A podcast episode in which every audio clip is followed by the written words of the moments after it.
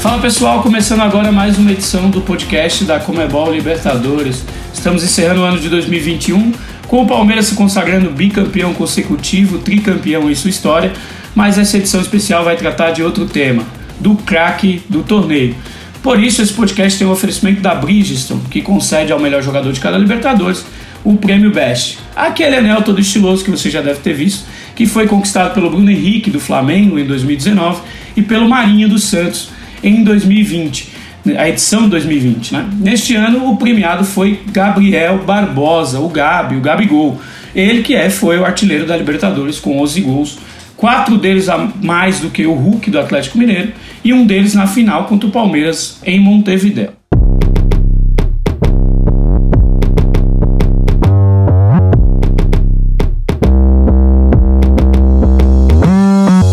Falar desse prêmio para o Gabigol, eu tenho hoje aqui comigo a jornalista Monique Danello, do canal TNT Sports. Ela faz a cobertura do Flamengo por muitos anos, portanto segue os passos do Gabigol, conhece como poucos o dia a dia do clube e de sua maior estrela. Monique, seja bem-vinda, é um prazer enorme tê-la aqui no podcast da Comebol Libertadores.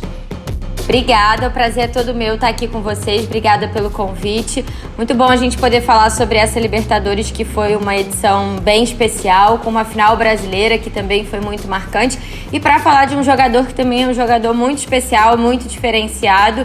É um privilégio poder acompanhar o dia a dia do Gabi, o que ele vem construindo, né, como jogador do Flamengo. Então tem bastante coisa para a gente falar aqui hoje. A Monique estava lá, esteve lá em Montevideo na cobertura da grande final, né, Monique? Sim, é, foram as duas, né, que eu tive o prazer de ir com o Flamengo, que foi a de 2019 e essa agora de 2021. E também, por um acaso, eu estava na de 2020, que acabou sendo decidida em 2021. Não é, não cubro no dia a dia exatamente o Palmeiras e o Santos, mas como a gente estava no meio da pandemia e afinal foi no Maracanã, então também tive o prazer de trabalhar nessa final. Acho que esse ambiente de final única é muito especial, muito diferente e, e as três finais foram muito legais, cada uma com a sua característica, né? É, a Monique com uma vasta já experiência de finais de Libertadores, de cobertura de Libertadores. Monique, a Libertadores não acabou da forma que o torcedor do Flamengo gostaria, que o Flamengo queria, porque né, teve a oportunidade de ser tricampeão e acabou perdendo a decisão para o Palmeiras da forma que foi. Mas foi uma grande Libertadores do Gabi, né? Terminando mais uma vez com a artilharia, sendo um jogador decisivo, ele quase novamente fez história de uma maneira marcante com um gol ali na decisão. Eu acho que o torcedor do Flamengo até acreditou que poderia reviver ali os momentos de Lima, mas dessa vez foi assim, né? Tristeza para o Flamengo de modo geral, mas o Gabi tem também o que celebrar nessa competição, né? É, acho que até ele falou um pouco sobre isso, né, na, na saída de campo ali depois do jogo, do quanto o prêmio individual era especial e ele ficava dividido porque ele queria muito que tivesse terminado de uma outra maneira para o Flamengo. E é até curioso, né? Porque acho que ele poderia ter conquistado esse prêmio também em 2019, mas a gente está falando de um elenco muito recheado, né? E que tem três caras ali na frente. Acho que nessa temporada, na parte final, nem tanto porque o Arrascaeta estava machucado, mas são três caras que dividem muito né, a responsabilidade e essa parte mais talentosa do time. Então é difícil. O Bruno ganhou como o melhor em 2019, mas o Gabriel fez os dois gols do título, né?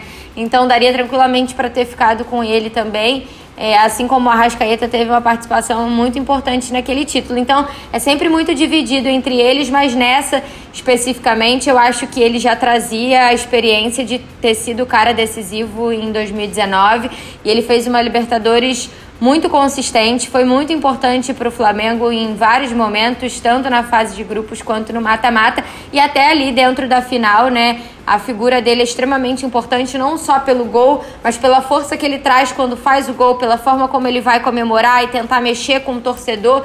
E claramente o Flamengo criou chances, teve oportunidades, também poderia ter saído como campeão. E eu acho que o Gabriel, além do resultado, ele traz com ele uma outra coisa que é uma coisa subjetiva que tem muito a cara do Flamengo, né? Então poderia ter sido em 2019, mas levou agora nessa edição de 2021 com muito mérito também.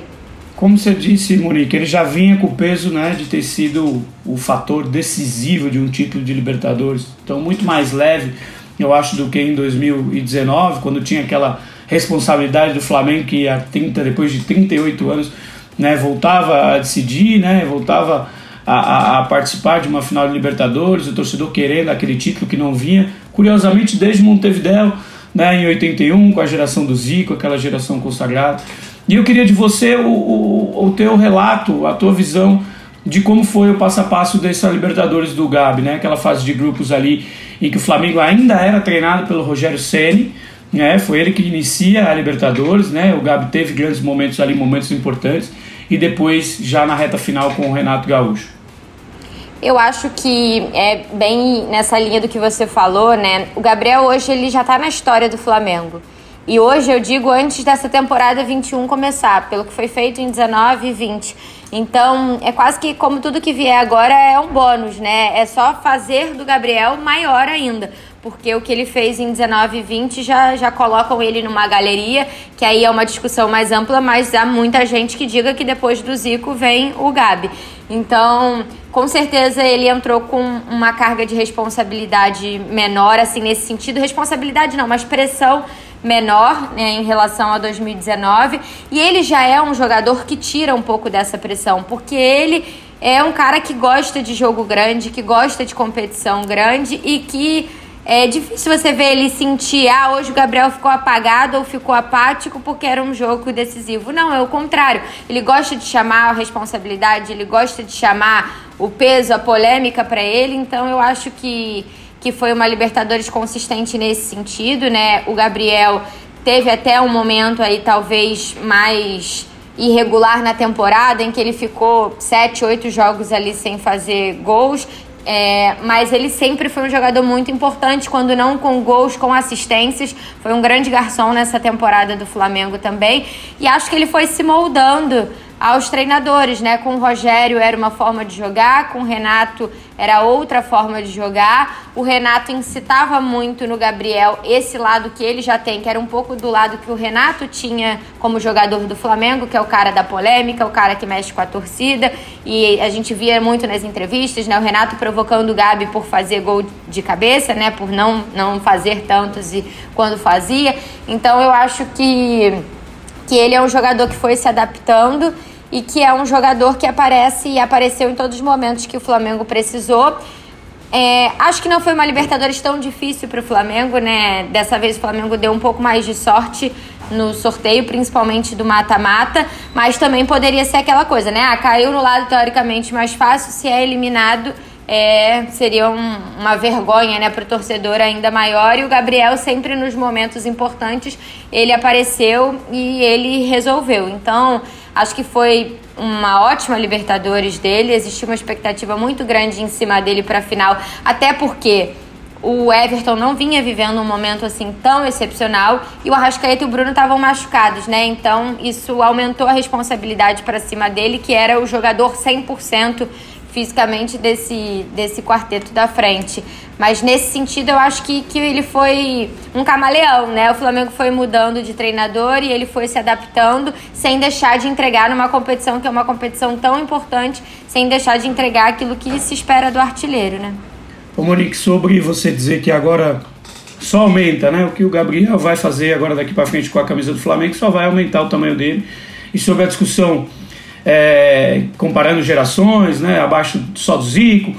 Nessa Libertadores, o Gabriel, dentre os 11 gols que ele marcou, além do, da decisão, ele fez um gol de muita história, né, que contra a União La Calera, ainda na fase de grupos, equipe chilena, lá no Chile, ele marca o seu gol de número 17 pelo Flamengo na Libertadores e se torna o maior artilheiro do Flamengo nesta competição, superando os 16 do Zico. É, essa marca, Monique, o significado dela para o Flamengo, né, para o Gabi, essa história toda, a gente sabe de toda a, a, relação que tem o Zico com a competição, com o Flamengo, com os números, né? O Zico ostenta é, dos maiores números da história do Flamengo e um jogador agora muito jovem ainda, o Gabriel, alcançando essa marca. Foi muito emblemático, né? Foi um momento reconhecido até pelo próprio Zico, é, do quão emblemático é, é esse momento e é essa geração e é o Gabriel para o Flamengo. E assim, é, como eu disse, é uma discussão muito ampla, né? A gente não está aqui para dizer, e muita gente debateu isso, que é melhor, a geração de 81, de 19. Acho que cada uma teve o seu momento e a sua importância, né? Se o Flamengo hoje tem a história que tem, é pelo que fez a geração de 81 e a geração de 19 veio resgatar uma coisa que estava perdida há muito tempo e que uma galera da minha geração, por exemplo, é, que está ali na faixa dos 30 anos, nunca tinha vivido, né? Então, eu acho que cada geração tem a sua importância, o seu peso na história. E o Gabriel, é, ao passo que ele consegue essa marca, que ele consegue superar o Zico, e foi um ano de muitos recordes, né? Porque o Gabriel foi superando outras marcas de outros artilheiros, de números em outras competições. E isso mostra o potencial que ele tem, né? É óbvio que acho que o Zico vai ser para sempre o Zico, independentemente do que vier e de quem ganhar o que, mas é, isso mostra a importância que ele tem na história e o lugar que ele está ocupando agora e que ele pode ocupar ainda na história do Flamengo. Ele, é, Gabriel é um destruidor de recordes, ele vai detonando marcas atrás de marcas e, e isso, consequentemente, leva o Flamengo a títulos. Dessa forma, eu acho que cada vez mais ele vai colocando o nome dele na história do clube e essa é uma marca que certamente ele vai levar como especial, porque o dia que você supera o Zico em alguma coisa, é, não tem que, o que ser dito, né? Até o próprio Zico reconhece isso e acho que, que passa por esse excelente momento e essa excelente temporada que o Gabi fez também. É, antes da, da final, a gente fez um Media Day com, com o Flamengo, perguntamos isso a ele sobre essa marca, e ele é muito disso, né? É, Monique, você que o acompanha, tem a oportunidade de entrevistar mais vezes, ele valoriza, claro, ressalta essas marcas, mas ele já começa a falar da frente, ele fala, não, eu quero outras, porque estou sempre com esse pensamento. Depois desse jogo contra o União Lacaleira, ele marcou mais quatro gols, então já tem aí 21 gols pelo Flamengo na Libertadores, né? Já está aí abrindo para o Zico, né? Abriu já esse recorde. E ele tem mais um gol pelo Santos, né? Quando jogava pelo Santos, então ele tem 22 gols. O recorde brasileiro, Monique, de, de um jogador, maior artilheiro brasileiro na competição é do Luizão, 29 gols. Né? O Gabriel tem 22, está muito jovem aí, está com seus 25, 26 anos, tem edições de Libertadores a disputar. Eu não sei se ele está confirmado na de 22, tá, né? O torcedor do Flamengo, pelo amor de Deus, se eu falar isso aqui, ele vai ficar, né? É, você acha que ele vai superar, vai se tornar o brasileiro, o maior brasileiro artilheiro da, da história da Libertadores? Como é que você vê essa projeção, Monique? São sete gols de diferença, né? Para igualar. Exato. Eu acho que tem tudo para acontecer nessa próxima edição. Se a gente for pegar, ele foi artilheiro em 19 com 9 gols. Ele foi artilheiro em 21 com 11 gols, está só aumentando. Mas eu acho, eu não digo nem por isso, eu digo principalmente porque eu acho que esse ano vai ser um ano muito importante para ele, porque ele quer muito ir para a Copa do Mundo. E isso é algo muito relevante para ele, na história dele. É, ele até falou recentemente em entrevista, e isso é uma coisa que eu acho muito legal no Gabriel, que é o quanto ele ama ser brasileiro, o quanto ele tem orgulho de viver aqui, jogar aqui, de vestir a camisa do Brasil. E eu sei que vai ser uma frustração muito grande se ele não for. Ele quer muito ir para a Copa. E aí, com a Copa sendo no fim do ano, ele tem uma temporada inteira para mostrar ao Tite que ele merece ir. Então, eu acho que ele vai entrar ainda com mais foco, mais sangue nos olhos, mais é, pressão, querendo fazer acontecer para estar tá nessa Copa. Então, acho que a gente pode esperar um Gabriel igual ou melhor aos que a gente viu na edição 19 e 21. E na 20 também, né? O Flamengo, Gabriel foi bem no, pelo Flamengo, é que o Flamengo acabou caindo cedo por tudo que aconteceu. Mas eu acho que a gente pode esperar um grande ano dele, num geral. Porque ele quer ir à Copa, ele sabe que para ele precisa entregar, porque é uma concorrência muito grande na posição. E aí, junto com isso, a Libertadores é a maior vitrine que ele tem para mostrar ao Tite que ele, que ele pode estar lá, né? Que ele pode fazer a diferença. Então, acho que sete para igualar costuma ser fichinha para ele. Não sei, né? A gente não tem como prever o futuro, mas eu acho que tem tudo para acontecer já nessa temporada. Eu concordo com você, viu, Monique? O Luizão já tem esse recorde há bastante tempo, ele adora esses números, ele adora. O Luizão adorava muito a Libertadores disputar, Sim. ele ganhou, foi campeão duas vezes, né? Campeão pelo Vasco 98, depois foi campeão pelo São Paulo, também teve uma muito marcante pelo Corinthians, né? Fazendo muitos gols. Então eu acho que o Luizão, esse recorde do Luizão, tá com os dias contados aí para ele, ele tem que desfrutar, porque o Gabi, se não for nessa, vai ser numa próxima. É, Monique, o pessoal é muito curioso para saber é, de como é o Gabi no dia a dia. E você que faz a cobertura aí do Flamengo, está sempre acompanhando os treinos, óbvio que agora na pandemia isso né, acabou ficando restrito, né, aos poucos a gente está voltando, a gente inclusive torce aí para que tudo se restabeleça para o ano de 2022, para voltar o dia a dia normal da cobertura jornalística, vocês poderem ir ao estádio com tranquilidade e também aos centros de treinamento para fazer a cobertura em loco. E eu queria que você contasse, dividisse aí com nossos ouvintes né, do podcast aqui da Libertadores, como que é esse trato com o Gabriel, com, é, essa estrela do futebol sul-americano e mundial, por que não, né, no dia a dia, como é que é a tua relação com ele e como que o Gabriel se comporta é, nesses dias dias de Flamengo.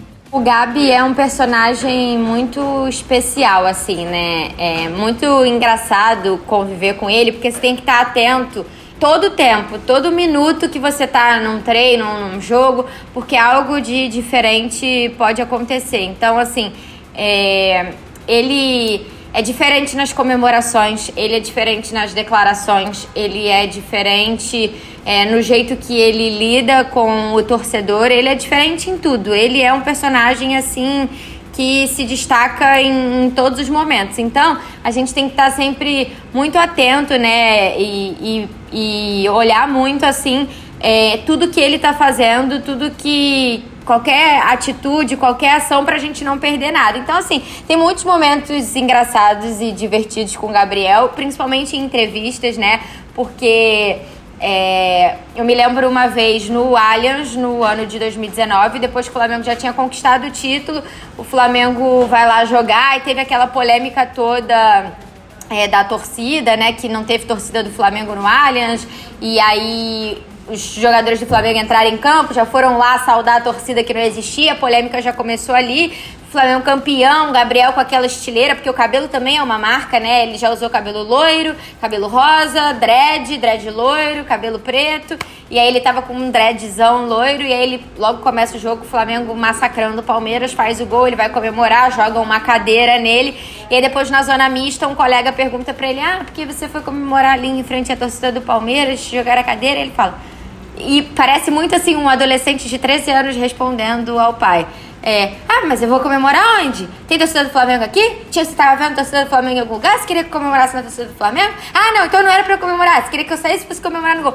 E são momentos engraçados, porque assim, não tem como você não rir. É uma coisa muito espontânea, muito Gabriel, né? E acho que isso é, é uma é uma marca dele, a gente se diverte né, com as declarações, com a forma como ele provoca mesmo, né? É, antes da final da Libertadores de 2019, a gente foi para Porto Alegre fazer o jogo contra o Grêmio. O Gabriel acaba sendo expulso naquele jogo, mas ele quem faz o gol da vitória. E aí ele vai, a gente estava bem atrás do gol, ele vai comemorar fazendo cinco, e quando ele é expulso, ele sai fazendo cinco. Eu acho que o futebol precisa um pouco disso, né? É, essa coisa é faz parte do jogo e eu acho que em determinado momento se perdeu e alguns personagens ainda resgatam um pouco isso.